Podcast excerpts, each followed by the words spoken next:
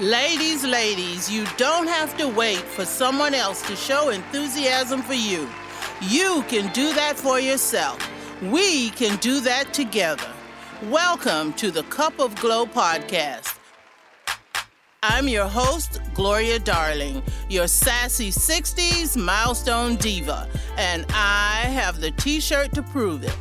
The Cup of Glo podcast seeks to entertain, inform, and inspire you through serial stories and discussions, prompting you, the milestone diva in our midst, to own your power. What is your favorite medium of art? How amazing is it to have the creativity and skill to make things that other people will buy? Our guest today, Starr Payne, is a true artisan who does magical things with the creations she makes. This is Starr's second time on the Cup of Glo. When we spoke to her about a year ago on episode 7, we learned about her interest in Zentangle, sketching, jewelry making, as well as enameling and glass fusing. Today, we're going to dive deeper into Starr's world of art. Welcome again, Starr. I'm I'm so excited that you're joining us again. Oh, thanks, Gloria. It's glad to be back. It's been just about 15 months since my last visit, and a lot of things have happened over that time. Ooh, and we're going to learn all about them. By the way, you are the first return guest for us, so that makes it extra special. Since your last visit, COVID 19 disrupted our lives. How was your art affected by the pandemic? Well, when everything shut down last March, I was in in the middle of right in between classes because I do teach uh, metal clay at the Lafayette Park Arts and Crafts Center here in Tallahassee, Florida. So it was kind of like the loose ends for a little bit. For about a month or so, I I worked more on my Zen tangle because it was something that we could do calming, relaxing, getting myself into different things like that. And then I started going online and with Zoom and looking at Zoom and online workshops that people were setting up and all sorts of things like that and started diving in with both feet into the world of online classes. So, most of my past year has really allowed me, the pandemic has really allowed me to explore new jewelry making, new instructors, people from across the world. I mean, just recently I took a class for the instructors in England. I took another class for the instructors in Canada. I talked to people down in Australia, you know, all over the world, which in the past, prior to prior to the pandemic, I would have never been able to go to any of these places to even meet these instructors because, first of all, you've got the cost of the class, then you got the travel, then you've got the time. So it really was an opportunity to, to expand and learn more and develop my art. Along with the time with not everything else going on, I was able to slow down and really concentrate on what I was doing and take my time, not rushing, not to get pieces done and things like that. So, in a way, it really was an opportunity though it's as much as I hated it and all the shutdown and everything over the year, it was really an opportunity for me to grow personally in a lot of different areas. Well, Zoom has been really helpful for a lot of us in that respect. Zoom and other platforms. And I think we've adjusted somewhat, although I still like getting out and mingling with people. But when will you have another opportunity for your instructor to be in Australia and you're here in little old Tallahassee? Oh, I know, I know, and and I don't think um, I think the in person classes and workshops are all going to come back again, and I like that because just about the beginning of March, I started teaching after over a year teaching at Lafayette Park again. Small class, we're just kind of growing into it gradually, but there seems to be the interest for people coming back, which is great. And again, always having students for my my own personal students is another outlet for me to show and learn and and from them because I always learn something from my students. They they show me all sorts of neat things. well, let's talk a little bit more about the training and the classes and all of that. What do you teach specifically? I teach metal clay. And specifically in metal clay, I predominantly teach in what's called copper clay. Now, I don't know if I explained it before, but metal clay are, is basically microfine particles of either silver, copper, bronze, which are put into an organic binder, which acts like a clay. So you can roll it out, you can form it, you can shape it, it dries, you can sand it, whatever. You fire it in a kiln or with a torch, depending on what kind of metal it is. The binder all burns away. The particles of metal um, fuse together, and you're left with a piece that's maybe a little smaller, but the same same thing that you made going into the kiln before you fired it. So you polish it up, and it's really metal. It's it's either the silver or the copper or the bronze. It, it's not like um, ceramics. It's similar in respect to ceramics, but it's metal. And that's what I've been working on mostly, though I've been diving back in a little bit to traditional metalsmithing with soldering and filing and sanding and cutting. Wow, and that sounds. I still play with my polymer clay. I still play with, you know, other mediums. And then, of course, Zentangle, I've never given up because that's such a. It's such a relaxing, you know, you draw and you relax as you go through it. That's why they call it Zen tangle, which is really kind of controlled doodling well, I want to learn some controlled doodling, so perhaps we can have a workshop oh, soon. Yeah. I and we can invite the Milestone Divas to join us as we Zen tangle. I would love that. That would be great because um, I'm, I'm coming up this month taking on um, a certification program with the people that develops Zentangle so that I'll be eligible to teach and get discounts and other things like that. Just one of my squirrel. squirrel. well, back to your teaching. The students that you teach now, are they beginners? Are they intermediate level? What level are they? Most of them have started out as beginners. And I have had people that have signed up with me in succeeding classes that have moved on through the program or I keep having to keep one step ahead of them with projects and things like that. But most of them have started out as beginners. And actually, um, two of the people in my class that started last March were in my classes over a year ago when we had to shut down. so they were they were happy that they were able to come back. well, that's great. That let us know also that you're a good instructor because people return for continuing lessons with you, and hopefully they make nice, pretty things oh, that we want to buy. They do. Um, most of them are not making to sell, but they're but they're learning, and some of them eventually probably will, or at least show, display, you know, exhibit. Absolutely. Now you've taken classes with from people in England and Australia and wherever else.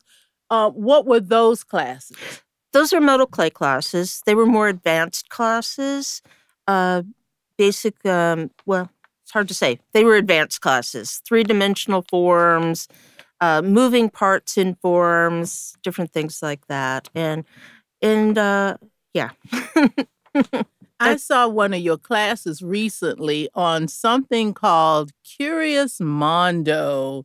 And boy, was I impressed because not only were you making stuff, ladies, you have to know Starr was also on video and demonstrating, and she did such a great job.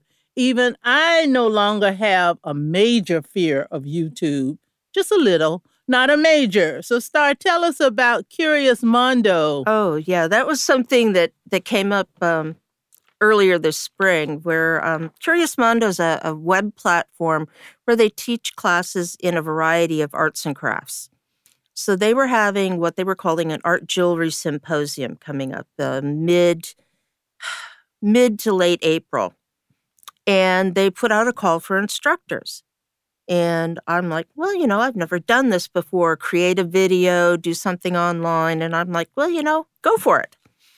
let's try it out. You know, what's the worst can happen? You can make a terrible video. They go, oh, this is so awful, and we can't show that. But so my it was my first time doing an online class. It was really or a video class. First time ever making a video of myself or anybody else. and then working through a project or and even developing a project to video that some that other people might like and hit a variety of people that from either people that are very new to the me- medium it was metal clay very new to the medium or people that had been using the medium for a while. And so it was part of, luckily, I didn't have to edit. That's my next thing I have to learn how to do is edit videos. But um, it was, I think it was very well received. They had a port, a portion where we would meet online live with people watching the video. And I got a really good response from the people that were watching it at the time and commenting. So I was very happy about that. And so I'm in the process of working towards putting together a either a video or a Zoom class to try and promote and do different things like that maybe not with Curious Mondo again right away, but there's other places out there. There's one coming up in the fall. It's called Virtually Ever Crafting. And they do a weekend worth of workshops via Zoom a couple times a year. And they're looking for instructors now. So I'm putting together, trying to put together a project to, pre- to present for them and see if they would be interested. So that's another thing that's happened over this this time frame that I've been able to experiment and play around, and especially with Zoom and Zoom training and uh, and even videoing. I I just bought a new camera. that's it's a a camera. It's like a you remember the old overhead projectors? It's similar to that, only it goes through your computer so that you can put things on this platform and show them off or work on this platform without having to rearrange all your cameras all the time. I want one of those. So it's it's uh you'll see how it works out. well, Starr, this is really exciting because I'm sure there are many ladies out there who may have some extra time and have a lot of creativity like you do and some may already know what they want to do or dabbling in different things, and some don't. They just want to experiment with different things, and you're a wealth of knowledge for them, or at least inspiration to let everyone know what you can do and how you could learn about things. One thing I've always said is don't be scared to try something. Even if you think you're going to be awful at it. I know people say, Oh, I can't do that. I can't draw. Doesn't matter whether you can draw or not. Try it. You never know. You may surprise yourself. Oh, I can't do that. It's too difficult. Well, until you do it, you don't really know whether you can do it or not. And I think that's why I always like, that's why the squirrel in me comes out because I like to try. I see something, I go, oh, I want to try that. I want to try that. I'm going to try some electroforming in the next month or two. what?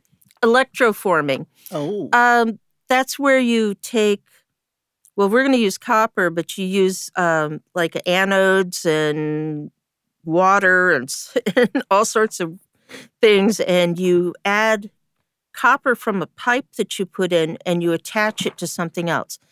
If you've ever seen those um, leaves that are kind of like gold plated, there was jewelry. They were popular for a while back in the 80s and 90s. And what those are is they're electroforms. So they're real leaves, but they put a metal coating on them. And so I'm going to try that because that looks real interesting. That sounds That's another Zoom class. yeah. And mm, inexpensive, maybe uh, not no. so cheap hobby. Uh, yeah. Unfortunately, metal clay and all that can be an expensive hobby, but you know, Zentangle's not. All you need is a pencil and a piece of paper. Well, it might help with our dieting as well. Because I've been trying to diet, and then if I have a, an, an enjoyable hobby, I'll have to decide where the money goes. Yeah, lunch, enjoyable hobby. Yeah. Hmm. Un- unfortunately, this past winter, the the price of silver and a lot of other metals really jumped up again. So it makes it a bit difficult, but you know, it it's it's in, it's worthwhile because again, you've got silver. you've got copper. You've got, you know, the, it's a precious metal. And even if your piece doesn't turn out, you still have silver. it doesn't disappear. Yeah. well, Starr, you're great at so many things. Which medium do you like best? I think right now my favorite medium is the metal clay and working and silver metal clay for sure. Um, I do like the base metals, the copper, the bronze, but definitely the silver metal clay. And that's what I've been focusing a lot of my attention on lately for that. Um, but then again, you know, I get distracted very easily. well, what inspires your work? Um, you know, a lot of different things. I I look at things, I go on the internet, I look through Pinterest, I see things. I'm more driven to shapes and textures than I am to finished pieces. So if I see something that's a really neat shape, that's something I like to look at and experiment with. And, you know, or textures, you know, like I use a lot of leaves in my work, either leaf skeletons or natural leaves or the leaf shapes or things like that. But um, it's basically, and then of course, you know, I I was an art major in college, so it was like it's kind of continued on through the years. Cheater. I didn't make jewelry until about oh gosh, it's probably been about 25 years ago when I started beading with beads, putting beads together. And then when I moved to Tallahassee, they really didn't have the opportunity for that down here. And that's how I kind of fell into the metal work uh, traditional metalsmithing and enameling, and I was learning that over at FSU.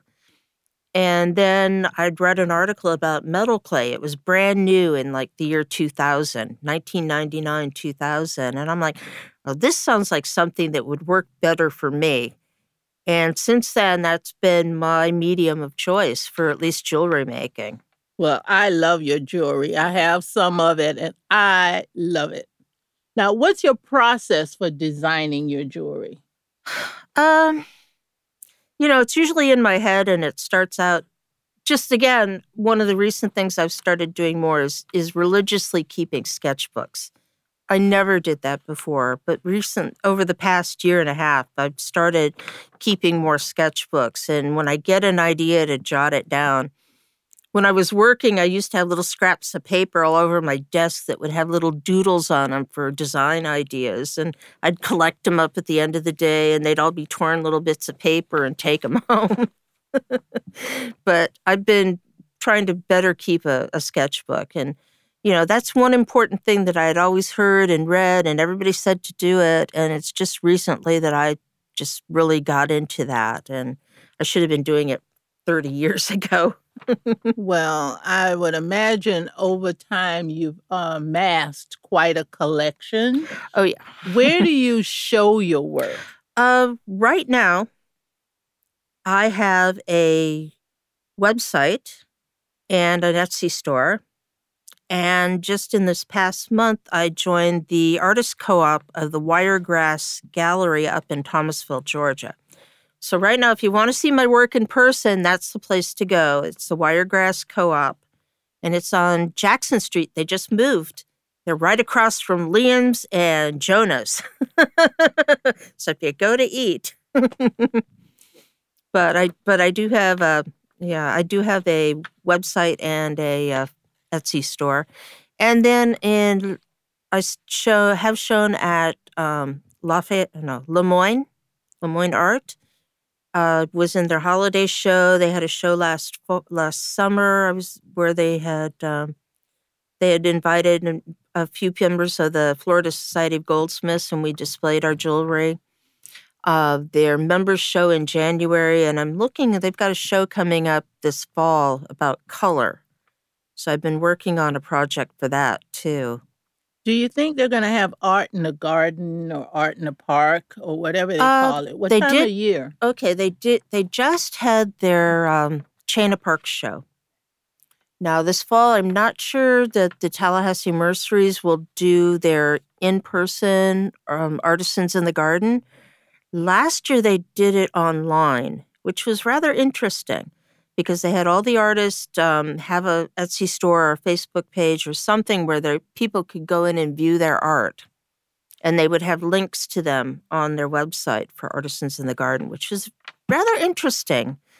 Um, probably not as good as sales as people actually going to the gardens, but it was a new, it was something new and it was something that could be done. And uh, again, people are looking at new ways of going out and showing their work and displaying their work and finding artists or finding art. And, uh, you know, it's it's interesting, you know, and and people right now I think want to get out and do that. Absolutely. They want to go out. They want to go to the museums. They want to go to the shows. They want to go to the to the galleries and the, the museums and things like that. We've been locked away for so long.